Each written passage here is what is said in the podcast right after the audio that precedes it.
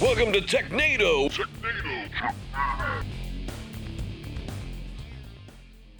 Good morning, good afternoon, and good evening, and welcome to another episode of Technado. I'm your host, Don Pezet, subbing in for Sophie. Uh, she couldn't be bothered to show up and film with us today, so you know I, I see how it is. But we, we will cover that somehow. I've got a great cast of characters here in the studio with me that I'll introduce in just a moment. Before I get started, I do want to thank our sponsor, ACI Learning. They are the uh, they're, they're the pocketbook behind Technado podcast. They're Good what allows to this to happen. Uh, they bring to you great brands like IT Pro TV, and they sponsor things like the shirt that I'm wearing right now, uh, which I appreciate because otherwise, I would I don't know wear Don a t-shirt. wearing a white beater. Yeah. So, uh, so definitely a big thank you to them. But let's uh, let, let's talk about who all is here in the studio with me. Over here to my left, I've got the uh, uh, inimitable Daniel Lowrie. Daniel, Wow, your word of day Yes. calendar is really paying off, Don. I wasn't sure I'd be able to pronounce that one. yeah, glad to be here today. We got some uh some really bad tech news, uh, or not tech news, but security news. So I look forward to getting to that. Uh, always a nightmare scenario when it comes to the security. So it's Yeah. never like, hey, we did better. Yeah, in fact, we have one article this week that is like somebody getting even worse. Yeah. Yeah, yeah. so, Yeah. uh, we'll get to that one. But uh, to my right, uh, again, we are graced by the presence of Mr. Justin Dennison. Justin, thanks for joining us. Yeah, it's always fun, and uh, I, I don't know what we're talking about today. I'm here for like reactionary value. Like that is nuts. Oh no. Oh yeah. You know that's just uh, that's Sounded what like the a little Kool-Aid sound man. machine that actually Yeah. did stuff like that though. Yeah. At one point, yeah, that was me. Yeah. That was me. Yeah. You Yeah, did the I- I voiceover for the sound Yeah. machine. It's all good. Oh yeah. And, uh, you know, I, I said I had some special guests with me today, and you're probably wondering who they are since I've just introduced So Daniel and Justin, which is not, not all that special. But uh, at the end of the table here, we got Mr. Ronnie Wong back with us. It's been a while, Ronnie, hasn't it? It, it has. It's been uh, several weeks or months. I don't even know at this point. But yeah, no. Uh, uh, Sophie actually asked me to step in, but uh, I'm glad to be here. Yeah, Ronnie doesn't know how long because we actually keep him locked in a uh, glass too. booth. Yeah, yeah. There's a glass He's booth next on to the Walt. Disney. We we decant him when we need. Wow, I get a, a weird like Futurama head in a jar vibe. Yeah, there you go. it's pretty close. Come Yeah, on, drop- Drop the fish food. I'm there. All right. Well, we're uh, we're gonna start off like normal. Actually, Sophie does a better job at this than She I do. So I'm gonna. Did you see why he, Don asked me, "Do you want to do that?" I'm like, "No, I do Nope. not." All right. Well, I will try and remember everything. Uh, first half of the show, we do our tech news, and there's actually been a lot of stuff out. Let's jump over. Uh, this first one brought to you by the folks over at Tom's Hardware. Microsoft says the days of free Windows 7 to 10 or 11 updates are over.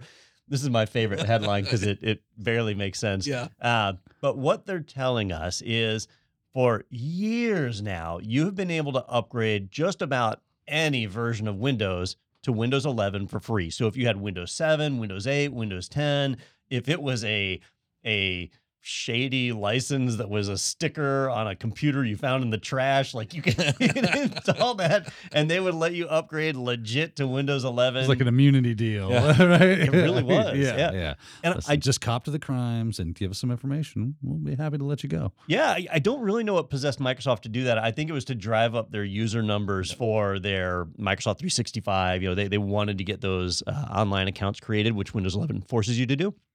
But uh, they're telling us that the free ride is over. Now, they actually said the free ride was over back on July 29th. Hmm. And now here we are in October. It's been months. They had a grace period. And they're saying that grace period is over. Uh, Windows 10 keys will still activate in Windows 11, but the upgrades from Windows 7, Windows 8, that is done. Question. This is my first question that pops in my head about this. If I haven't upgraded yet, was I waiting for something? Like, what was like? What makes them think that this is like a, a detriment to me? Because oh, now it's over. No, You waited too long. no. Here's what it is. The people who haven't upgraded yet, they also didn't read this article or hear any of news. Um, it it was you know it's some like old computer at a little grandma or grandpa. yeah. Seven's good enough for me. I play solitaire. This is all good. And they, Yeah. Plus, like, they removed the pinball game after seven, wasn't it? you know what? Didn't even know it was Windows still in 10, yeah. seven. Then why So- would you update? Yeah. That's a good question. That game is amazing. Yeah, I, I think that you still have those people that say, hey, Windows 7 is the best operating system I ever had. And they're never going to up, upgrade. and of course, at some point, the requirements for you having a computer, Windows 7 is just not going to be able to run on them. I mean, that's that's what we're going to probably find out. You think I- Microsoft will ever release uh, Windows 7 code for like open source and let people just kind of like run with it and become an open source project? You know, historically, Microsoft has never released any of the source code for Windows intentionally. It's happened accidentally. it has happened. Uh, well, accidentally is a fun way to say it, but However, Microsoft does have, and this is an unofficial thing, but um, they do turn a blind eye to uh, websites that post their older operating systems for retro purposes. Hmm. So um, I think it's called Winsight. Is a I, I might be wrong on that, but there's a there's a website you can go to to download retro software. Uh, you know, not, not everyone's like me and has their retro software on the shelf behind them. Uh, but you can go and download like old copies of of DOS 622 and Windows 3.1, Windows 95, Windows 98, and for for all intents and purposes, that's piracy. That's but Microsoft is aware of that site and and says no. You know, you, you're posting it for retro purposes. It's not like we can make money off of Windows Ni- 98 anymore. Nintendo Yeah. should listen to these people. Right? Nintendo does not do that. Nintendo has zero tolerance policy. Yeah so uh, over time, um, you know, Windows 2000, I believe, is is on that site, Yeah. but Windows 2003, like server, the server stuff is not on there, Hmm. and so there there is a, a line. So eventually, that line I think will cross Windows 7. I don't think it's there yet because No. you could legit run Windows 7 today, but. I- I'll tack on to what Justin's comment was. There's there's people that if it's not broke, don't fix it. Yep. Right. Upgrades are a bit of a pain, but I think what will usher these people to upgrade is when they get hit by ransomware. Yeah. It it just reminds me of all the infrastructure that runs on like uh what various old Linux op. Yeah. Don't don't don't touch it. Don't Yeah. it's all good. Um yeah, I the Windows 7 real quick and I'm just been out of the loop. Don't use Windows 7. Is it still receiving like security updates and stuff? Okay. No. Yeah. Yeah. So update. No. I think even the they, they did the special program for the U.S. government, Mm. uh, where I believe it was the Navy that bought three extra years. I believe even that's up now. Mm. I, I I don't think that there are reliable updates for Windows 7. I, I could be wrong on that. Gotcha. but For regular people, it's absolutely over. Yep. Ronnie and I actually looked up yesterday, did a Shodan search for how many um, hmm, devices were running Windows 2000 server and Windows 2003 server. And I think it was around 16,000 Right. each, right around that for That's both impressive. Of them. Yeah.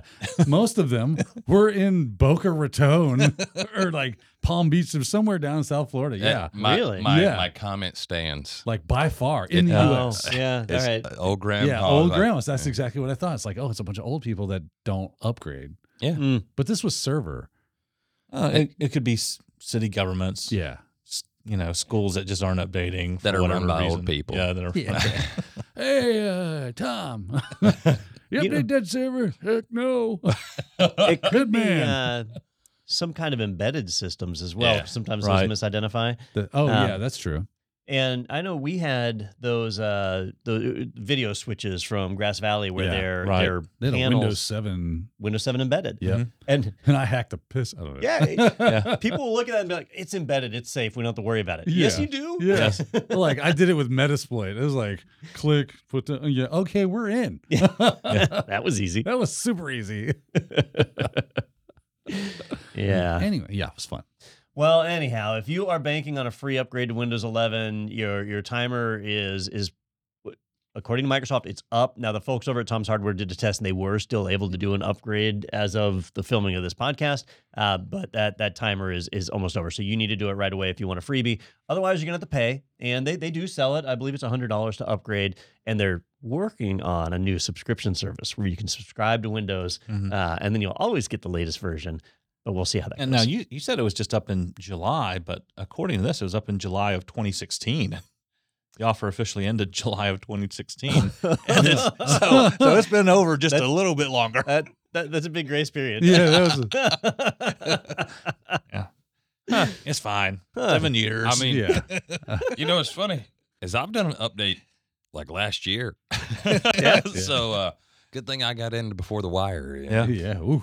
it was a close one. Yeah, yeah. So interesting stuff right there. But uh, all right, let's jump on over to our next article. We're going to go over to the world of Linux for this one. Uh, it is October.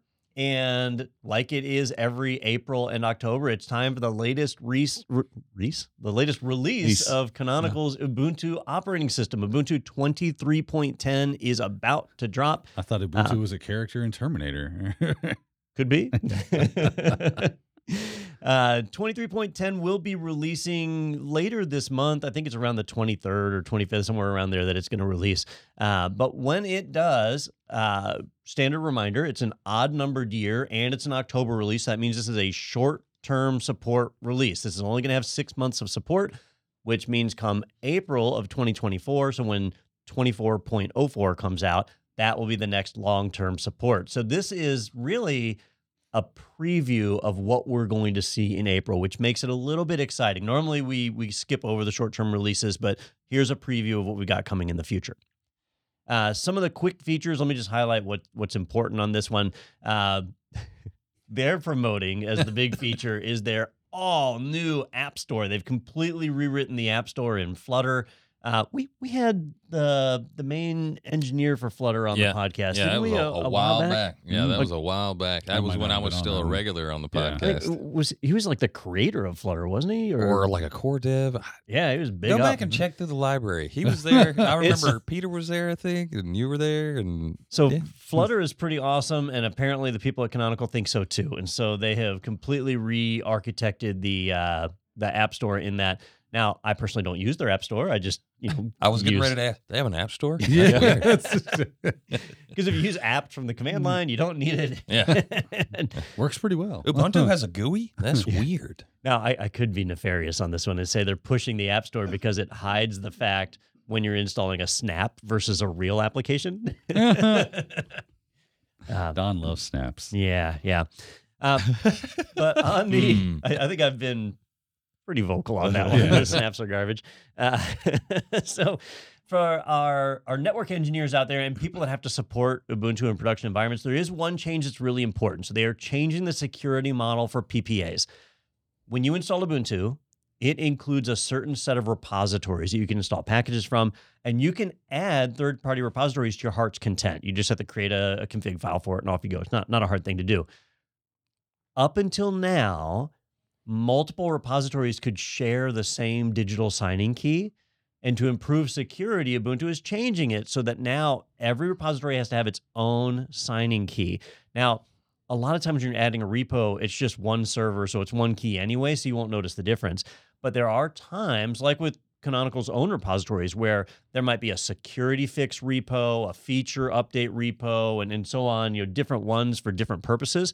Those will no longer be able to share keys. So that's something that you want to start planning for today. If you know that you use multiple repos from the same vendor, the way you define those starting in 23.10 is going to be different. Now, it's possible this could roll back before 24.04, but I think it's really unlikely because I tested it out and it works fine. So I, I, I couldn't spot any flaws in it. It's just something that we need to be aware of if we're going to be doing a deployment. Uh, you know, if you're using something to automate deployment of Ubuntu servers, when you bump up to 2310 or 2404, some of your repos might not work. Yeah, this is. Uh, I, I noticed playing around with Ubuntu a couple of weeks ago. Like, this seems to be an add-on to like the add apt key like helper thing. They're like, don't use this anymore. Yeah. Like, you Yeah. should use GPG, like the native tool set, and then just like use tee and add it to this file, and then all your repos should be pointed to that key. I'm guessing it was a setup of like, hey, we're going to make you have separate keys for these. Yeah. Um. So Yeah, uh, supply chain attacks. Yep. Yeah. We, we've covered them, maybe, maybe not every week, but they seem to happen a heck of a lot. We're actually going to cover very one this week. popular. Uh, they, they really are. Yeah. Uh, some of the biggest, like the Solar Winds exploit that rocked Yeah. the U.S. government, uh, those are oftentimes tied to the update paths that are performed. So having this be more secure, I think, is a valuable feature. Hmm. All right. So, uh, any other cool uh, Yeah. features? I mean, you, you said a couple of features. I was Um, like, are there any other things? So those are the ones that I thought mattered, but I guess let me let me cover ones that other people think matter. Okay. Uh, there is an emphasis on better tiling.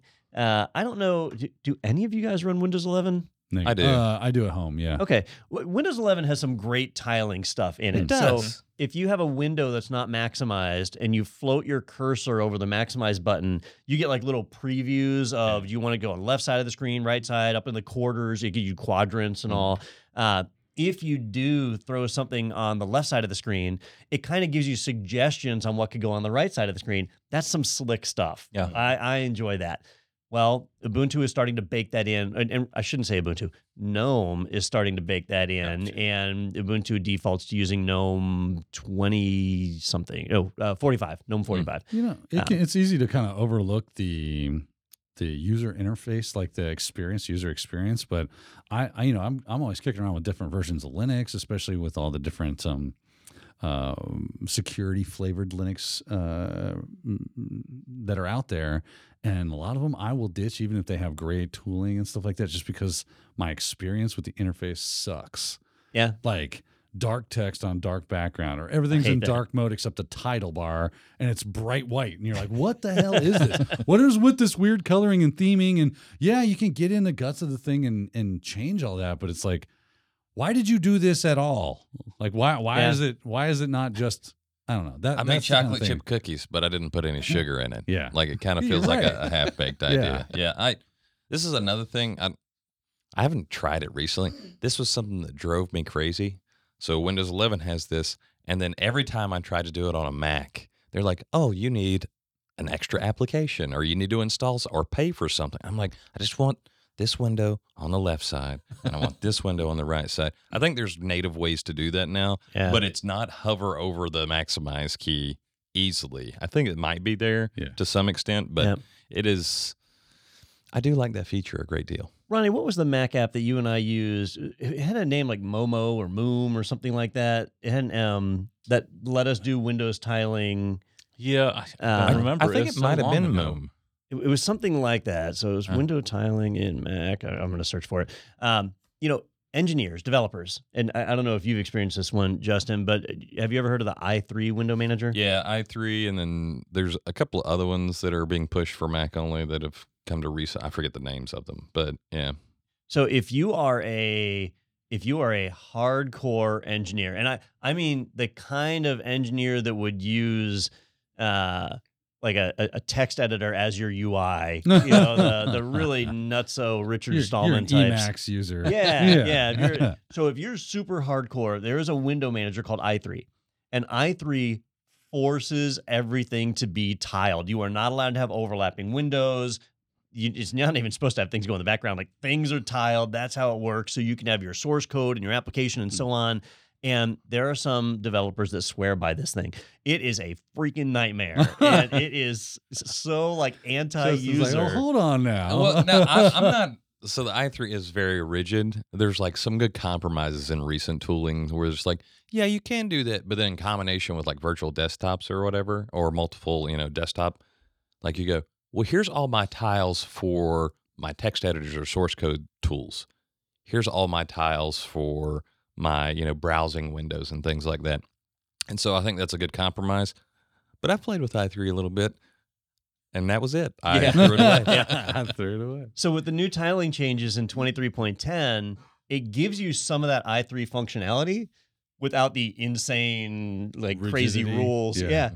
So if you wanted to operate in tiled mode, you, you drop things in their tiles, it does a tile group, everything's grouped together and and you get the effect of i3. But then when you want to break the rules and do something like God forbid, check your email real quick, you can pop a window up on top and break the rules and do it. So I, I think that's good. Um, I did find it on, on the Mac. There's software called Moom, M O O M, and honestly, it should just be base functionality in the OS, Yeah. but it, it gives that functionality in a Mac. Stands for Um, Move and Zoom Windows.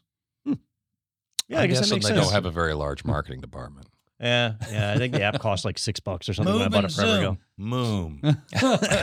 There's another You one got it. Yeah. called Bartender. Any of you guys use Bartender? Mm. No. So in, in newer versions of Mac, I, I don't know if you guys get this, but in your in your system bar up at the top of the screen, it gets icon crazy. Up by, Yeah. and there's so many of them they Oh. overlap. Bartender lets you take over that and choose which apps show up, which ones Huh. are hidden, and, and manage it. That should be in the base OS too. Like those are those are. I'm gonna, I'm gonna sound like a commercial. Yeah. Uh, I need to get commission for this. Yeah. But if you run a Mac, check out Moom and Bartender. They are essential. Make your life a little easier. And these are applications, not like random local bars or anything. Like Yeah, that. they're, they're in the they're in the App Store. Uh, they're packaged with my malware. I mean, um, uh, Yeah. support And this is services. Apple Store, Sourceforge.com. not not the Ubuntu App Yeah. Store. Right. So make sure we differentiate there. Although with Flutter, in theory, the app could run in both places. It could. It could. All right. Uh, anything else? on- What else is there? That's it. The I- software updates. Honestly, I usually don't mess with these .10 releases just Mm. because I'm like, oh, cool. Now I need to update again.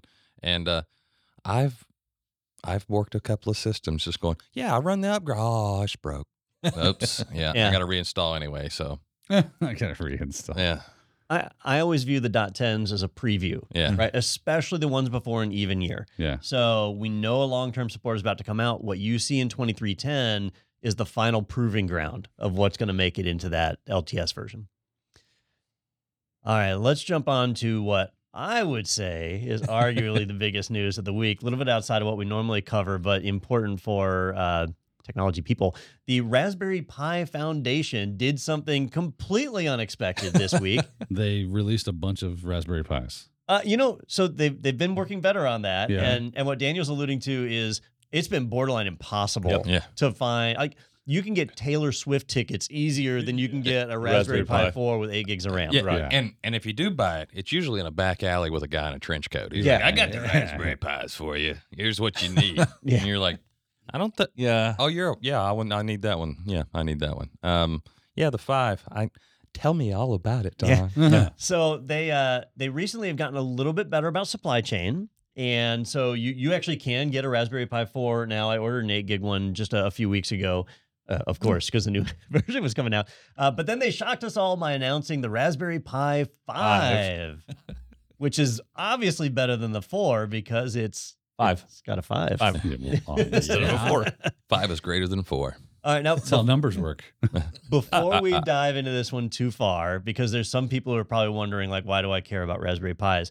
There are so many ways to use these things. It's crazy. So I thought I'd ask each of you, because I, I know all of you use them at some point or another. Like, what is one way that you have used a Raspberry Pi? Either it doesn't have to be like production use, just Yeah. some way that you found it useful. Ronnie, do you have one? Uh, I was thinking, uh, I, I don't have anyone besides what we've done in production, which is to display some of the charts that we'd actually have in the business up on our screens. Oh yeah, like it stick it in a kiosk Yep. mode and it's hooked up, hooked up to a TV. Mhm. Yeah. Yep.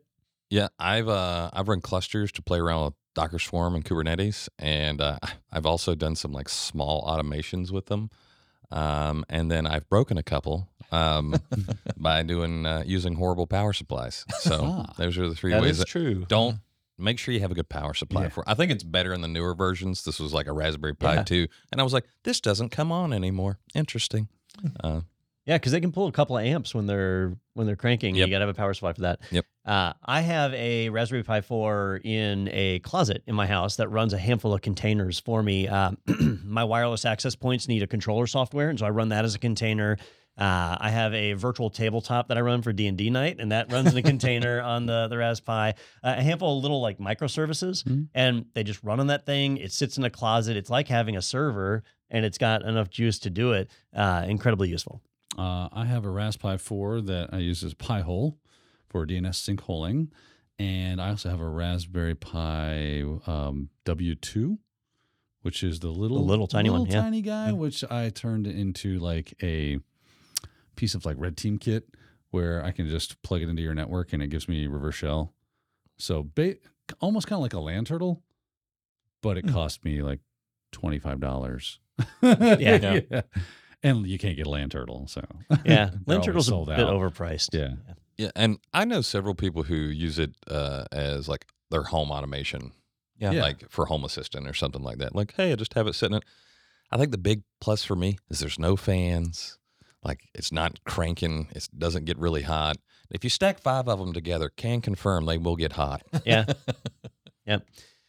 Now the uh, the Raspberry Pi Foundation did upset a lot of people that the uh, during the supply chain where it got difficult to get a hold of these devices, they struck a deal that any new stock was made available to commercial vendors and not to individuals. That they've been working deals for like smart TVs to use Raspberry Pis and and laptops and things of that nature, and so they took care of them and not the makers that helped to to to get them where they are. Uh, so some people are boycotting the Raspberry Pi 5, but it does have some improvements.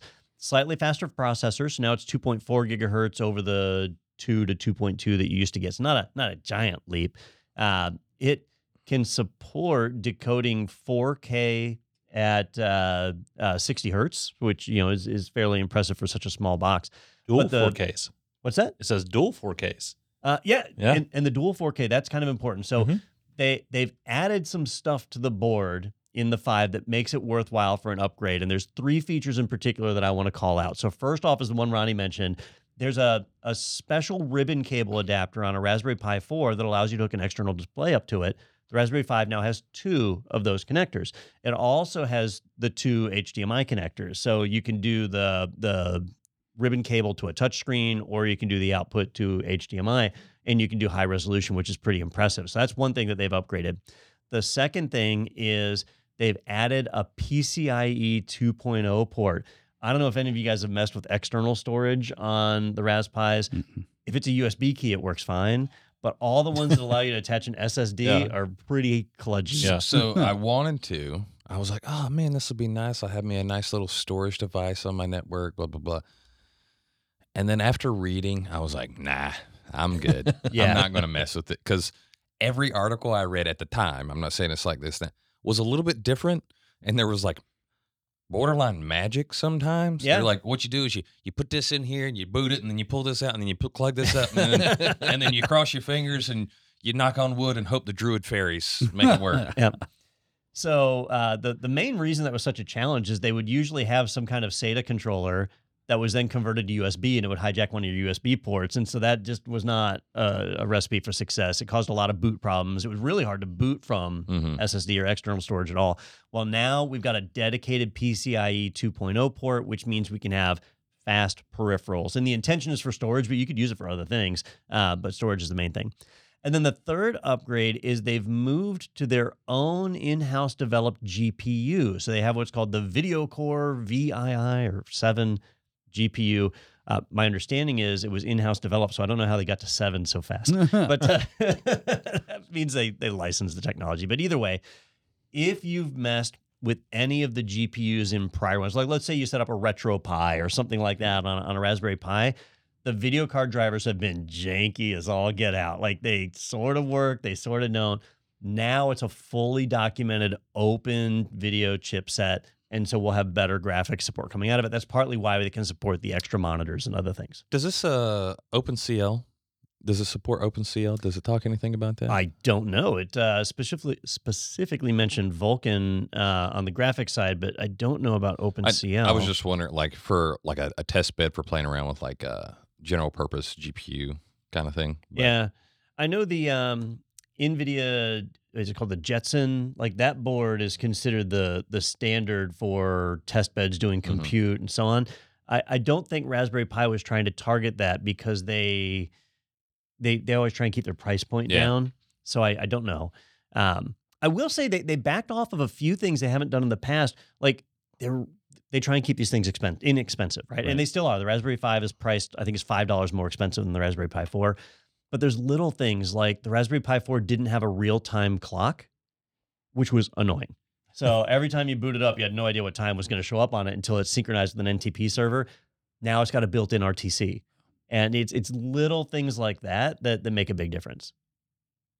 Have e- either of you played with uh, alternatives to Raspberry Pi, like Banana Pi or Orange Pi or BeagleBone, BeagleBone, or yeah. Odroids or any of that. So I looked into some of those when I was because I was like, oh, I'll get a couple more Raspberry Pi because I wanted to set up Yeah. Home Assistant. and then that was like, and then I nope. was like, oh, I can't find any. Hey, here's a reseller. I don't. I think I'll just get a NUC if I'm going to pay that much yeah, for it. like Uh, three hundred dollars. yeah, Yeah. So- Yeah. Uh, yeah, I've I haven't really played with any of them just because uh, it didn't come along, but uh, I have been intrigued by a few of them just for like the hardware provided for the given price point. But see what kind of performance you get out of it Yeah. versus a Raspberry. The the challenge I've run into with those, I, I've tried a few, Yeah. is if you use the OS provided by the vendor, it Mhm. works fine, right? Hmm. But when you start to look at other OSs, like can I just go to Canonical and get their Ubuntu and throw it on there? Then it starts to get flaky, Mm, right? And the problem is that the vendors tend not to support their OSs very well. So if you're if you're happy with that OS and that's what you want to stick with, then they work fine and you can certainly use them.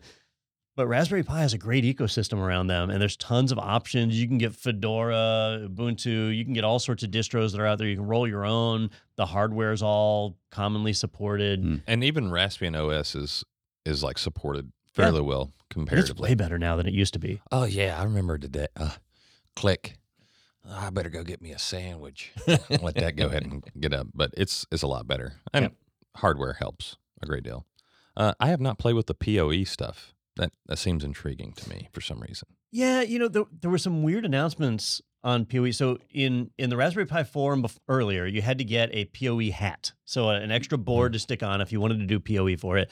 Uh, in the Raspberry Pi five, it's still a hat, but it's weird.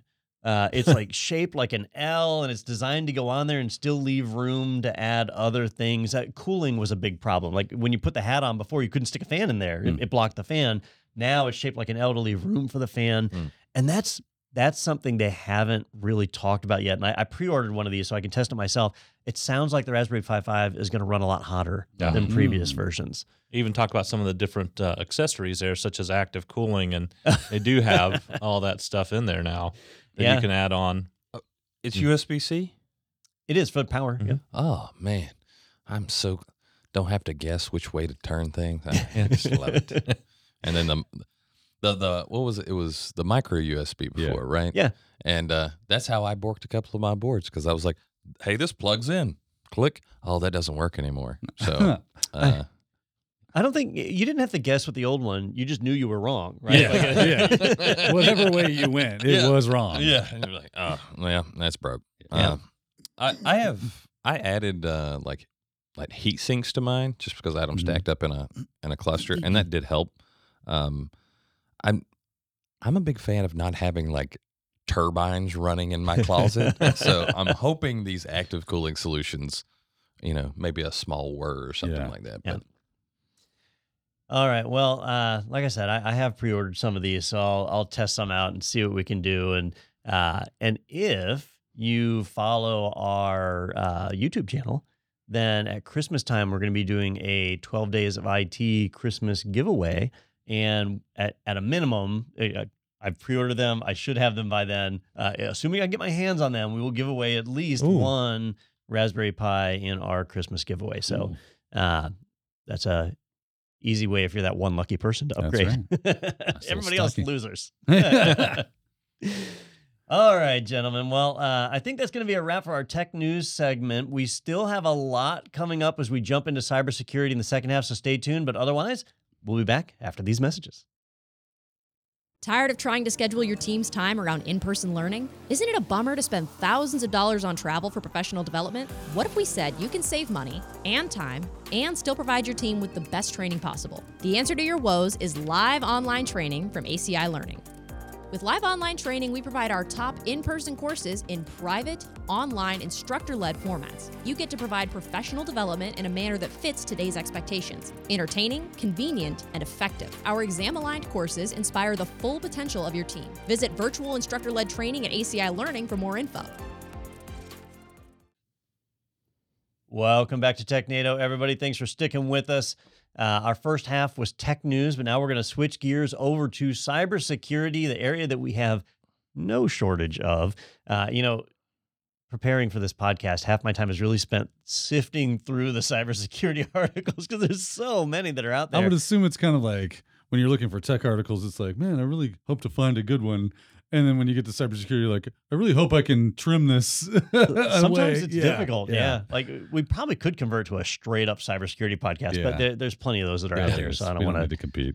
I just have this weird image of like getting. You remember those fax bulletins when fax machines were still a thing, and they just Mhm. cut, randomly come through. If it was cybersecurity, you just be like, "Hey, it's just a room full of paper." Yeah. Like I'm out of ink. Out of paper. every yeah. time I come in there, I'm like, what are we going to do with all of this stuff? Yeah. This stuff is burning. So You have to get the the old school tractor fed Yeah. Remember yeah. those? Yeah. And the like you just feed out the whole box.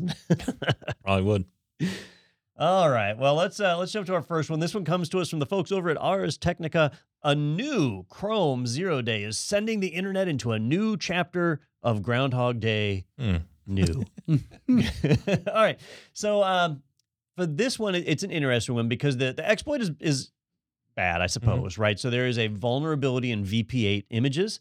And so if you go to a website that contains an image that's encoded with VP8, which is honestly not all that common Oh, right now. I was gonna say. um, but if you do hit that, the the image could be configured to contain a payload that would get executed by your browser. Now, some of that happens in the browser sandbox, so not that big of a deal, but some of it can escape, and that is a big deal.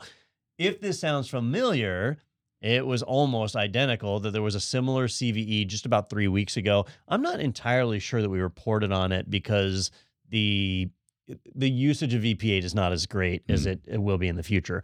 Uh, I think I skipped over that article.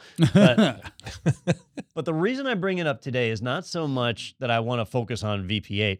Uh, what I want to focus on is a little change that Google has made when they announced this. When they announced the previous uh, vulnerability, they said, look, we, we got a vulnerability in Chrome. It's significant. We need to rush an update out. And they pushed an update out for their Chromebooks and for Chrome itself to update.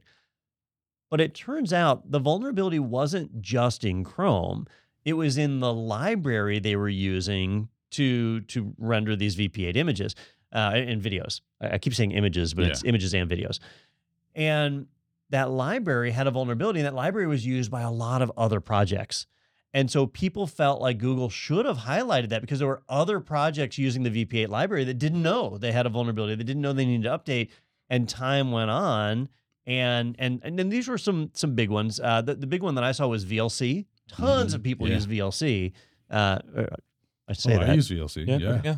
Yeah. Yeah. It's it's my go-to. I'm like, oh, this doesn't play correctly. Listen, VLC. VLC seems to work. If if you want it to play, put it VLC. in VLC. It- Uh, it- unless it's a VP8, apparently. I, I believe I could open I could open toast with VLC, man. It- yeah, it will and if that it. toast is encoded with VP8, it yeah, could go bad. Yeah, And I, I always wondered how do they like? Do you remember the old days? If you had a DVD player in your computer Yeah. and you wanted to watch a DVD, you had to have a program that had a DVD codec to be able Yeah, to play correct. it. So you had to buy something uh, until the DeCSS thing or whatever. How does VLC get around all the codec licensing? that's a great question. Yeah. I, I don't. It's not for me to wonder why, Don, I'm but just just to yeah, enjoy just the product. advantage of it. Listen, I don't get in my car and go, I wonder how this starts. Yeah. Like I just Yeah. I just go with Yeah. it. a And it works. combustion engine. Yeah, I don't know. Also, I think the landscape has changed a little bit. Aren't a lot of those codecs? They aren't necessarily as locked down as they used to be, right? Some of them have fallen out of copyright, like their their copyright window ended or trademark hmm. or whatever it is that they're protected under. Uh, but not all of them. You know, is it uh, Fraun Fraunhofer that had the MP3 codec for the longest time? oh, I don't remember That one, that one's now gone into the public domain, and so you know you can play that. But VLC was playing it before it was in public domain. Yeah, I- I think- VLC had two birds up, going, "What up?" I do think they're a little bit less concerned with some of that. But either way, VLC was one. Adobe, Yeah. uh, various Adobe products used this. Android used it. Uh, Skype, which Yep. uh, does anybody use Skype anymore? What's Skype? Yeah, Yeah. never heard of it. Yeah. What, what Skype I think is I think I purged that from my brain. Yeah, Skype is a, a textbook demonstration of what happens when a large corporation buys a good idea. so, Gotcha. so it uh, it serves as an example. I think yes, it does. that's its purpose. That's right. Uh, but it also supports VP8. so this time, when Google had a zero day, they took the extra step of saying, yes, there's a vulnerability. Yes, it affects Chrome and, and Chromebooks, Chromium, all their stuff. But it also affects this library. And they publish that so people know. So other projects that are out there that use these libraries can be aware of it. And Justin, I'm, I'm glad we have you on the show because you are a resident developer person. Yeah. And uh, and I imagine you deal with libraries pretty regular. Yeah. Uh, I, it's it's funny. I have become more and more um, kind of paranoid about those. kind of- I'm like, yeah, this works, but is it up to something no good? Uh, or like building software is hard, and it's really easy to do it incorrectly, and then it just goes everywhere. And uh, well, then you end up with stuff like this, and go, I don't know how that happened. I do. It's hard to do it well, and you weren't doing it well. So, yeah. the hard truth. Yeah.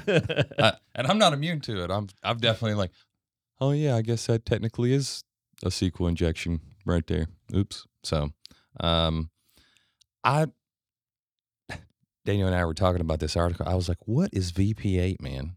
Well, Like- it was the libvpx library, right? That's what we looked up. It Yeah. says libvpx is a free software video codec library from Google and the Alliance for Open Media.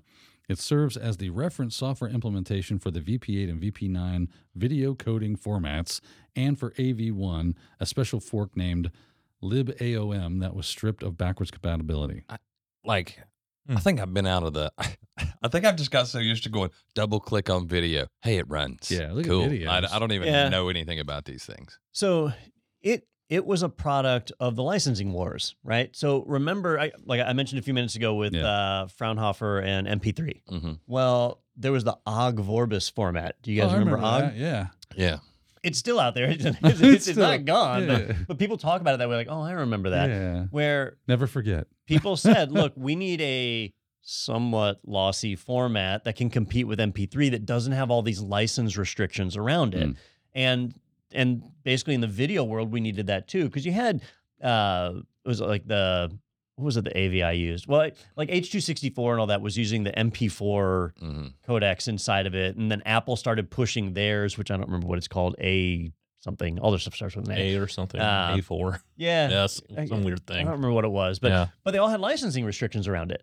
And so Google helped to fund an open source initiative to start creating some video codecs that weren't restricted for that. And what they really wanted it for was HTML5 apps. You know, if you wanted something embedded in a website, you wanted to be able to play video and have it support multiple platforms, it needed to be open source. Uh, I think one of the initial movers for it was you couldn't watch Netflix on Linux machines. And there was video codec problems and Hmm. DRM problems. Was that the same thing that played YouTube on some Linux distro? Like, you would try to open up YouTube and like it wouldn't stream. Oh, I'm I'm, I'm sure. Okay. Yeah. Yeah. Hmm. And so you didn't know if your Linux distro was going to have codecs because they wouldn't include closed source Mm, software yeah. And, and codecs that had to be licensed. Like your Linux distros have to stay on the up and up. And so the initiative was created to, to create a video encoded or an encoding format that wasn't. I, I'm trying to remember the right word. Encumbered. That's it. That wasn't license encumbered. Word of the day. There we go. of the day. The second one. Inimitable and in, incum- So interesting thing. I, I was reading through the um, the comments Yeah. of this article, and the comments they started talking a lot about memory safe browsers, and I can't wait for the day when memory safe browsers are like a thing. And uh, someone mentioned thought we Servo. had uh, apparently, uh, so I looked up this Servo, an embeddable, independent, memory safe, modular, parallel web rendering engine. Uh, I- any? Isn't that is that a Mozilla product? I don't see that. I know Tom Servo. I know Tom Servo. Yeah. So I'll maybe this is me being a little cynical. When someone goes, "It's memory safe," I go, "I bet it's not." I'll I'll take that bet. Yeah. yeah, yeah, you just ain't found anybody to make it not memory safe Right. yet, because that's very hard to do, and it's always up and up. But I, I mean, hopefully it is. Uh, Servo rings a bell though. The server, uh, Yeah. server rendering engine. Is that Yeah. what you said? Yeah, I want to. Is it written in Rust? I believe it is. Yeah. yeah. I, that's what I've been hearing. It's like It is Rust. the new just- hotness. Everything should just be in Rust at this point because it's memory safe. Yeah, they say that. Uh, don't get me wrong, I love Rust. Uh, it is finicky sometimes. You're like, hey, this doesn't behave like that, but it does do a lot of things to keep you from doing like, hey, I'm referencing uh, deallocated memory Yeah. or whatever. Um, and it smacks your. there hands is to still stop. ways to get memory unsafety in Rust, so that's why I was asking. Gotcha. Well, at the end of the day, regardless of whether you use Google's products or not, or whether you like or hate VP8, uh, it is nice to see them starting to acknowledge the libraries that are impacted. And I, I kind of view it as giving back to the community, right? They're supporting that that library developer by saying, "Here's a vulnerability. You need to patch this, and any product that depends on that needs to update it." Uh, if you store your source code in GitHub, things like Dependabot will help you detect these and make sure you're doing your updates, so it helps the community all around. All right, let's jump over to our next article, uh, which is oh, you know, I, I forgot to do the the segment on that last Yeah. one. Oh, my bad. Uh, That so was a deja. that was a deja news. This next article is who got pwned. Looks like you're about to get pwned. Fatality. Yeah! All right, a little tongue in cheek on this one because who got pwned this week is somebody who's actually already pwned. It's just continuing to extend and grow and get worse. We need a segment on, Who got pwned more? yeah, or, you know, Uh, could it get any worse? It- ponied. Yeah. Uh, no. Who's still Oh, getting yeah. pwned? All right, so this time it is Progress Software. If that name doesn't sound familiar to you, their uh, their file transfer utility MoveIt has been the center of a massive supply chain attack that has impacted some really big corporations and government entities all over the world. So pretty hard to ex- uh, escape this one in the news cycle. We've covered it here on the podcast. Well, they have a number of other products in their portfolio one of which is WSFTP. Now, if you've not heard of WSFTP, um, I don't blame you because most people don't use FTP anymore. It's Right. not secure. But WSFTP is one of the original Windows based FTP servers. It stands for WinSock File Transfer Protocol. I ran WSFTP for the first time on like Windows NT4. Whoa. Uh, so, it's in been the around a hot minute. in the late Mhm. 90s yeah and and and i don't know that that it had just come out back then like it had probably been out for a little while so this is software that's been around for literal decades and if you're in a windows environment your windows machine doesn't include an ftp server you have that janky stuff through iis that doesn't really count Mm. uh, so if you needed a quick and easy ftp server with a gui to manage it WSFTP was one of your go tos. And so there's a lot of small and medium businesses that would leverage this in the past. I say in the past, you really shouldn't be using FTP for anything today, even stuff you don't care about. Like it's just so much easier to use SSH to do file transfers uh, and SFTP. But people do. And WSFTP has been updated to support SFTP uh, and FTPS, which is a weird one. I, I don't know why anyone would use that. But, uh, but it turns out that MOVEit wasn't the extent of the compromise for Progress Software, that there is a already exploited that, that's not the right word uh, an exploit that is being used in the wild for WSFTP. They've released a patch, so if you do the update, you've got it. But if you're the kind of company that's running FTP software still after all these years, you're probably not the kind of company that applies updates on a regular basis. It's those same people running Windows 7. Yes. Yep, it's probably. uh, so I'm glad you explained what WS meant because given this title of this article, I was like, what sucky FTP? uh, yeah, uh, hopefully don't get a cease and desist after that one. But um, so fun, uh, Justin. This is something I have been. Uh, we just talked about this yesterday because we're filming OWASP Top Ten for 2021, and we talked about deserialization attacks. This is a .NET deserialization uh, in one of the major um, CVEs for this specific piece of software, and that's a lot of fun because that makes you could probably go, "Hey, while you're doing that, do this too," and it goes, "Okay, that Yeah. sounds fun. I'll get that taken care of for you." You're like, "Awesome." That's another one of those things where, like, when you're developing, you don't really think about it. You go, "Well, no, it's fine," and then someone goes, "Well, what if I have it do this too?" And you go, "Oh, I didn't see that coming." That's, oops, um, tricky ones. Yeah. Tricky ones. Tricky indeed. Interesting. Now the the group that is exploiting this the most, right? Because yeah, anybody can exploit it now. It's out there in the wild. But the the group that is pushing this the most is doing something kind of interesting. Uh, it is said that, uh, according to the register, that uh, the ransoms that they are demanding, which are getting paid, are significantly higher than the standard ransoms that are out there. In fact, they list the average uh, as being around seven hundred and forty thousand dollars once they've uh, gained a foothold in your environment. So That's that's a bit of money. It's been a mistake to make. Yes, it is. I- Sometimes I wish I did not have a conscience because that's a lot of money. Yeah, yeah. But that's uh, funny. I, I can't do that. No. But I'm like, I see the appeal. I did see, the- a, a technical error in the register's article that was Yeah? talking about the Bishop Fox silver. It's Mhm. not silver, it's sliver. Oh, Ah, yeah.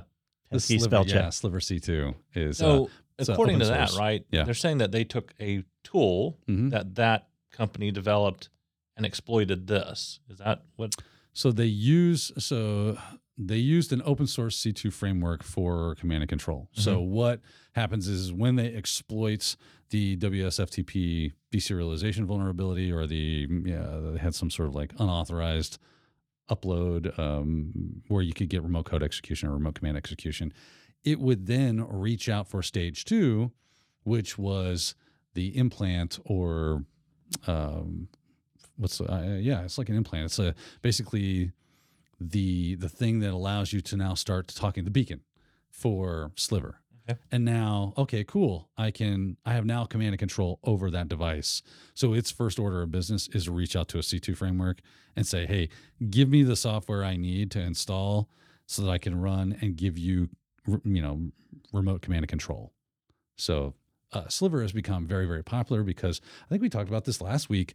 Uh, things like Brute Ratel and um, um, Cobalt Strike. Yeah. My, my brain is not working today. Uh, they're they're becoming much more popular, or they have been very popular for a little bit now. Uh, in the evil worlds, and people are starting to use these good tools for nefarious purposes. So they're starting to get hammered a whole lot more. Their AV and EDR really going wild on detections. So like, well, let's pivot to something else that doesn't have a bunch of detections. Sliver has gained. Uh, Mythic is another one. There's a bunch of them that are out there. It's not the only games in town, but they are the ones that kind of have gained some popularity here recently. So I'm not surprised to see Sliver. Is that sliver something that that team, that Bishop Fox red team, they developed that, Mhm. Yep. and so now it's just kind of made its way into the wild. Yeah. And It's open Okay. source. Yeah.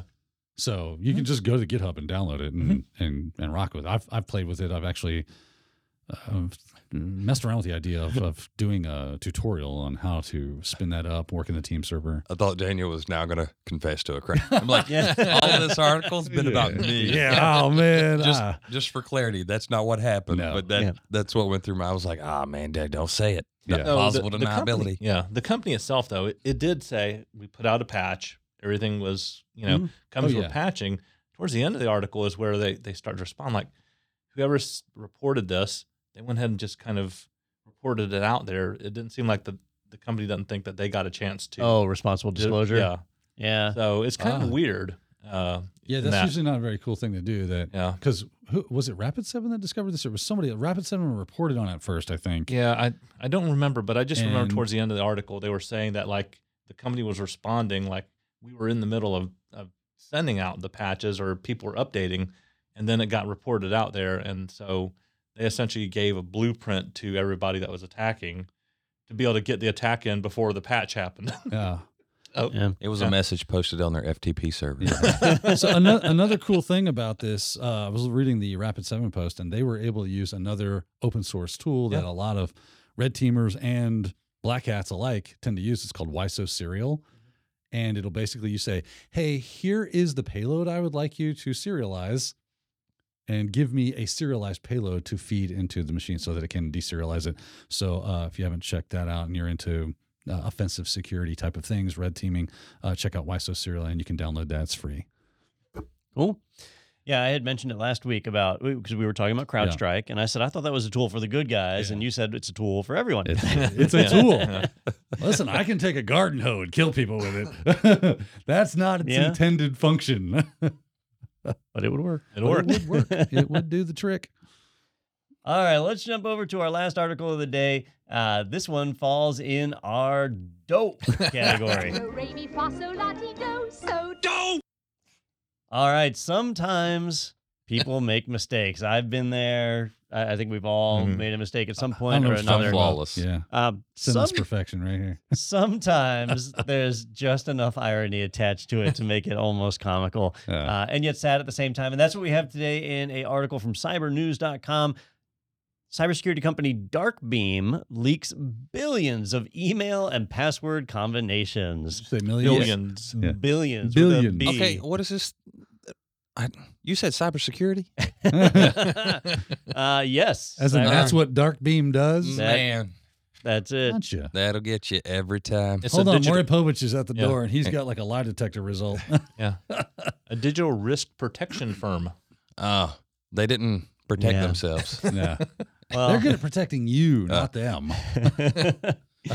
Darkbeam has a, a couple of products, but one of the services that they offer is that they, I'm doing air quotes for listeners, monitor the dark web uh, to look for credentials that have been uh, harvested from websites in like data breaches, breaches and Yeah. stuff. Yeah, and and the kind of like have I been pwned or whatever. yes, Yeah. very very similar to that, right? Except unlike Have I Been Pwned that shares their information with the world, Darkbeams is private.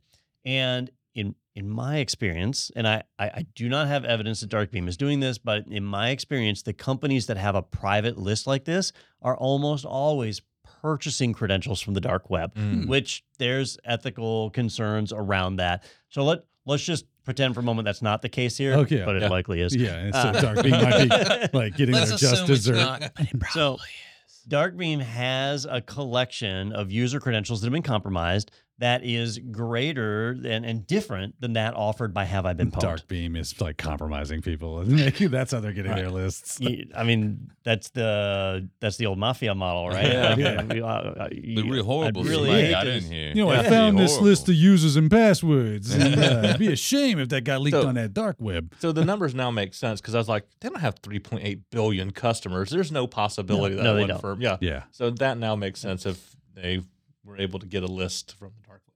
And so if you sign up with them, Yeah. they have a service and you can like you can connect your Active Directory to them or you can Oh, yeah. provide them a user list and and anytime your people turn up, they let you know like, whoop, hey, there, there's been a breach that included this credential, reset Yeah. the password. And and honestly, that's that's a good service mm-hmm. because you can reset a password before it gets used or or whatever, Hopefully, right? When when your credit card is stolen as part of a big breach, it takes a while for the attackers to get to your credit card, but they'll get there one day. Unless you happen to be on the top of that list. uh, it could Yeah, happen too. yeah, Yeah, it's a bit of a They're crapshoot. number one. Yeah.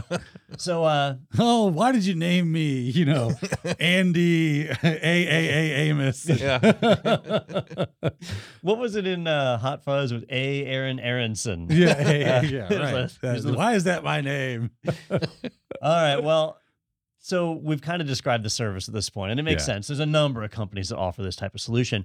Where this one goes wild and and gets us into our dope moment is a an engineer or group of engineers over at Darkbeam had brought up an Elasticsearch and Kibana database, which is a very popular database solution for doing big data analysis and rapid searches of large Was data sets. Jimmy Tango's weight loss program at the time? and uh, they they didn't secure the interface. Uh, Ah. This is the old like oh I forgot, Open I forgot to lock the bucket. door. Yeah. Yeah, an Uh, S3 bucket, Mongo databases. You hear about these all the time. What blows my mind is like, I'm not being that I didn't read the article. I asked a question before I said something. Yeah. All right, I'm a here question. for reactions. Yeah, that's right. Uh, I'm here for reactions. We want raw reactions Um, from Justin. So, was this like they got inside their systems and then found this open endpoint, or was it just public? It was public. It was Public. All right, so here's the sub. I don't know of any particular reason why I would need, unless it was a service I was selling, like as an API. Yeah. Like, I don't know of any reason that I would have an Elasticsearch Kibana cluster open to the internet, right? Because I'm trying to think, I'm like, all cloud serve, like, lock it down. It can only originate from here. But I think that goes to show you it was probably someone inexperienced or not thinking of something or hey i use this old infrastructure as code module and it's for a public endpoint which i again i don't don't do that You, you know, it, it is things like this that make it difficult for people to get into cybersecurity mm-hmm. because what what's the one thing that okay, I'm gonna I'm gonna get into a cybersecurity job. I got me some certs. I've done some CTFs. I've done X, Y, or Z to try to get in. And they go, cool. What experience do you have? Mm-hmm. It's because they're trying to avoid this This, kind of thing right yeah. here because they don't want to be, oh no, we let the new guy or, or Yeah, girl but- put their hands on something and they totally borked it. but i would argue with something this valuable given what your company does Yeah. Yeah. i hope it's not just one person Yeah. So uh, this is why I'm a huge proponent of like I th- I think that there should just be like apprenticeships. Like we should be doing more type apprenticeship type things where okay, cool, you've got all the search, you've got all the, you know, done all the things to prove that you have the ticket price paid to get into it. We're going to sit you over here with Joe and Joe has been doing this for the last 12 years and he is going to teach you how to build up a good methodology and a good workflow and do all the right things. And he's going to kind of put some training wheels on you for a year and then we'll take the training wheels off and we can we can go. If we have more programs that did that i think we'd see that cybersecurity skills gap really start to shorten.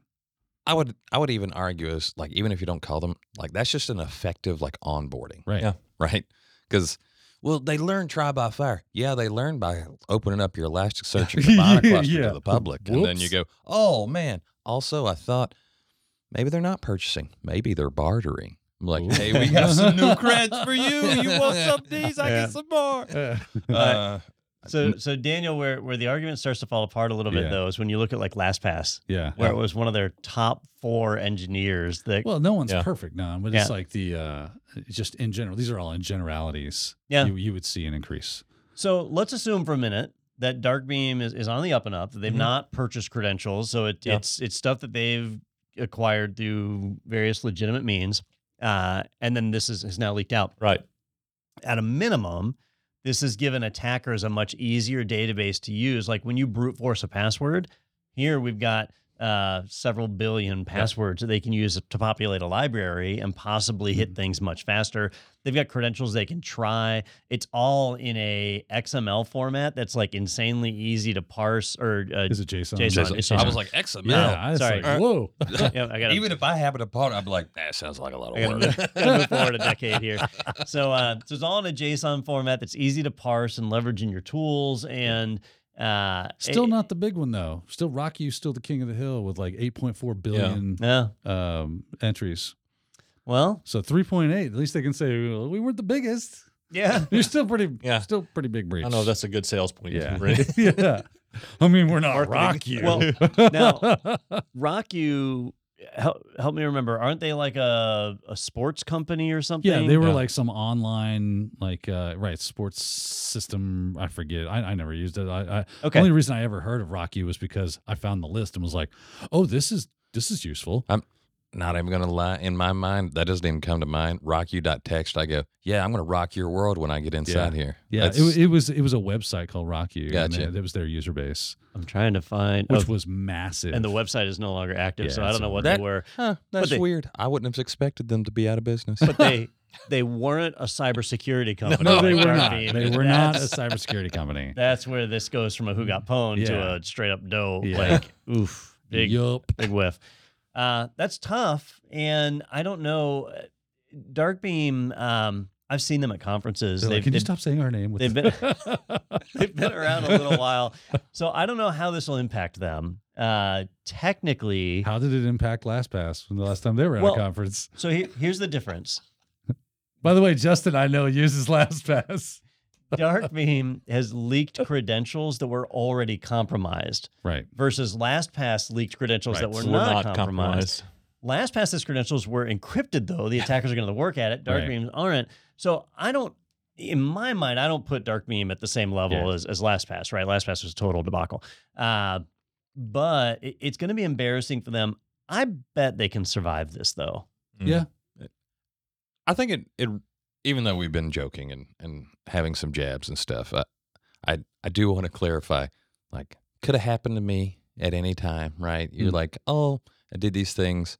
Um, I think it's the the after effects is like how it's going to affect them. Right. If if they brush it off, I don't think that's going to brush it off. Maybe not be the the word I'm the, the phrase I'm looking for. But if they're, it depends on what actions they take because that's not going to gather any sympathy, right? Right. uh, if if they can phrase it in a way of like, oh yeah, people make mistakes. No one's 100% perfect, Right. right? Those type things. Um, hopefully, this isn't one of those things that we come back to three weeks from now and go, oh, we found out more. It's worse. Yeah. So- depending on like what kind of credentials they end up finding in this disclosure, uh, you know, that's that's really kind of when it starts getting interesting because, I mean, you name just about any large company, even even a lot of cybersecurity companies, and there's been some whoa-ohs. Yeah. Um, so you know they're they're in good company when it comes to that, but. What if it's like, well, we found, uh, you know, President Biden happened to be, uh, you know, in Yeah. this disclosure, and now we have access to .govs and stuff. That that that would be nightmare scenario. Do you remember um, the Ashley Madison breach? yeah, right? Oh yeah, And that was a big, whose name's going to turn up Yeah. in there? And, yeah, because that's scandalous. and we we knew like politicians were going to come out of it, but they never did. Instead, we just got like Duggars or whatever. Yeah. Yeah. So I, I think that got covered up pretty well. yeah, because that's how the government works, Don. Yeah. Nah, government wouldn't do shady nah, stuff. like that. transparency. That's what they're all about. Yeah. Yeah. Yeah. Uh, and apparently, so was this company. Yeah. Very transparent. Yeah, super transparent. Uh, accidentally. You're like, oops. Yeah, Yeah. we Well- are the most transparent company. This is why things like OWASP exist. Yep. Yep. Right? There are well known attacks Mhm. that people still fall for year after year that we need to be aware of. So securing your S3 bucket, securing database, not providing open access to a database on the Doing internet. Doing security at all. Yeah. Yeah, yeah, That's you on the list, there. by the way. You can start there. That is So, so which is worse? Is that they left it unsecure and it's kind of like something that any hacker out there would have actually tried to do initially, or is it one of those hacks where somebody has to take like weeks and weeks to discover that small vulnerability, and then they get in because it's a zero day attack? What what would be it worse say- for a company? Um, I, I would To say breach this. this. Yeah, that's what I would where say. secure. So, so that's why I, I don't know. I'm, I'm not saying they aren't going to survive because I don't know how much that company had, but that's where I would kind of go as a customer, like, it's pretty big. This is not- snafu, Yeah. yeah, this is this is not something that took a team of hackers like North Korea, you know, to break Yeah. in. Little Johnny in a web browser found himself on your site. Yeah, here. that's- that's why I'm saying that. You know, it's like I, I have no clue if that's really going to affect them that much, but Don's I think it looking could. stock. I'm I'm curious how many employees they have. Um, you know, they're so they're a London-based company. It says founded in 2017, so they've been around a little while. yeah. Uh, but I I'm trying to find a, an employee account. I- will say though, from a you know, if, if I was looking for passwords and stuff, this was like a pipe dream because is this it is Elasticsearch, and I'd be Yeah. like, let me search for these. Yeah. I just want to search for stuff. Be like, all right, is my is my stuff in there? Yeah. Oh, cool. It comes back fast. Uh, 'cause it is yeah. At Kibana. A good, Man, good performance. Look at all these dashboards I made about all these this is very nice. I mean, this is kind of a sales pitch here. yeah. If it wasn't for the horrible security, I'd be all about this. so, um, yeah, just make sure your stuff's not public, unless it's a website. Obviously, that has to be public. yeah. How, did it say how fast they discovered the leak? Don, and- I am getting pissed off for you. Uh, Justin is watching me. I, I've just failed the human check twice on this website. what you need is a robot arm that clicks the "I am not a robot." Apparently, I am AI or something because I. It, Please it's, try it's, again. it's one of those captchas where it says press and hold. Yeah. Like it's designed for mobile devices. so I got to yeah. sit here and hold my stupid mouse. And then I get a check mark that says I'm human. And then it tells me uh, it didn't work. And You are the most human robot it's ever found. I'm about to give up on this. Oh, Yeah. bro. Oh, Mark Yeah. Zuckerberg over here. Put that in a dumpster and set it on we will fire. we will never know how many employees Darkbeam has. Um, but I they've been around six years. They've probably got to be around. Well, I, I don't want to speculate, but yeah. Um, who knows? All right. Well, Have we beat this horse? I think we have. Okay. Uh, all right, I do want to remind people that uh, that this podcast is brought to you by the fine folks over at ACI Learning. They make it all happen. And so, if you're ever bored and have some time, be sure to swing by acilearning.com or the IT Pro TV website, itpro.tv, which actually goes to ACI Learning. Uh, so you can view the IT Pro product. If you want to learn more about cybersecurity or watch Daniel and Justin's OWASP Top 10 class, those things are available in the IT Pro library found on the website. You can subscribe. Uh, there's a deal, there's a coupon, there's stuff. Sophie we give you it stuff all. off. Yeah. Um, Thirty yeah. percent. Uh, oh, yeah. If you go to, Technado, right? Technado. go to technado.com and you will see a button right on there where you can subscribe with a If you're gonna discount. this, you see a butt. Yeah, maybe. Depends on, on when you go, if we've been hacked that week or not. That's typo squatting. it's a whole different type of squatting. Yeah. Um, but uh, you can uh, use code Technado30. Oh, come on, Ronnie. that no was one's a logical listening to this. no, it just caught me. I was like, what? No, he did say- whoa, yeah, he said that. whoa. Man, How could I pass on that I one? I don't think you could, Don. it's the law, isn't it? I know, it's right there. It's like Uh, all right. Um, anyway, Technado 30. There's some some webinars coming up. Yeah, I got one um, Thursday with Jason Downey from uh, Red Siege. If you haven't heard of Red Siege, you're doing it wrong. So get out there, check Red Siege out, and check out all things cybersecurity coming out this Thursday. I believe it is at uh, 2 p.m. of the Eastern time, if I'm not mistaken. Sweet. Uh, those are always a good time. They are lots of And, uh, fun. you get to actually like ask us questions. So you register, and then the whole thing is just you asking questions and us answering questions. and and you learn a lot. And That's the idea. Yeah. uh, you know, speaking of learning in cybersecurity, I have completely forgotten to mention again. Sophie would have got this. She's, Uh, she's good at her job. It's Cybersecurity Awareness Month. Oh yeah, that's Uh, right. It's October is Cybersecurity Awareness Month, which is like the worst Hallmark holiday ever. There, there's no cards at, at Walgreens or CVS. Oh, man. That's an idea. That is an we're idea. gonna, we're gonna Yeah. talk off Yeah. because uh, We could send out some cards. Congratulations Okay. on your breach. Sorry, sorry you got pwned. Is this your username and password? Get, get employed Enclosed as a soon. list of things We that you could- did cor- incorrectly. we could password spray with with cards. Just like the top list of uh, passwords. Like, is this yours? Check yes. Boy, the people who drop out for the last part of the podcast are missing I out know, today. I really do. I Um, really do. But it is Cybersecurity Awareness Month, and on our YouTube channel, which is primarily focused on TechNado, we are going to be including a lot of little training bits uh, that are drawn from the stuff we do in our day job. You'll definitely want to check it out. Things like the webinar I'm making on there. We have video content dropping every single day in October, which is awesome. Wow. So you definitely want to do that. And uh, uh, I don't have a spoiler yet for this one, but uh, they're they're working on a Halloween special that should be fun. Spooky. Um, so all stuff that's there. So if you haven't already, be sure. Now, now I got to be like uh, one of those Paul brothers. Like and subscribe. Sub, sub, subscribe. Subscribe. yeah, s- be, be Uh, sober. Spooky. like and subscribe.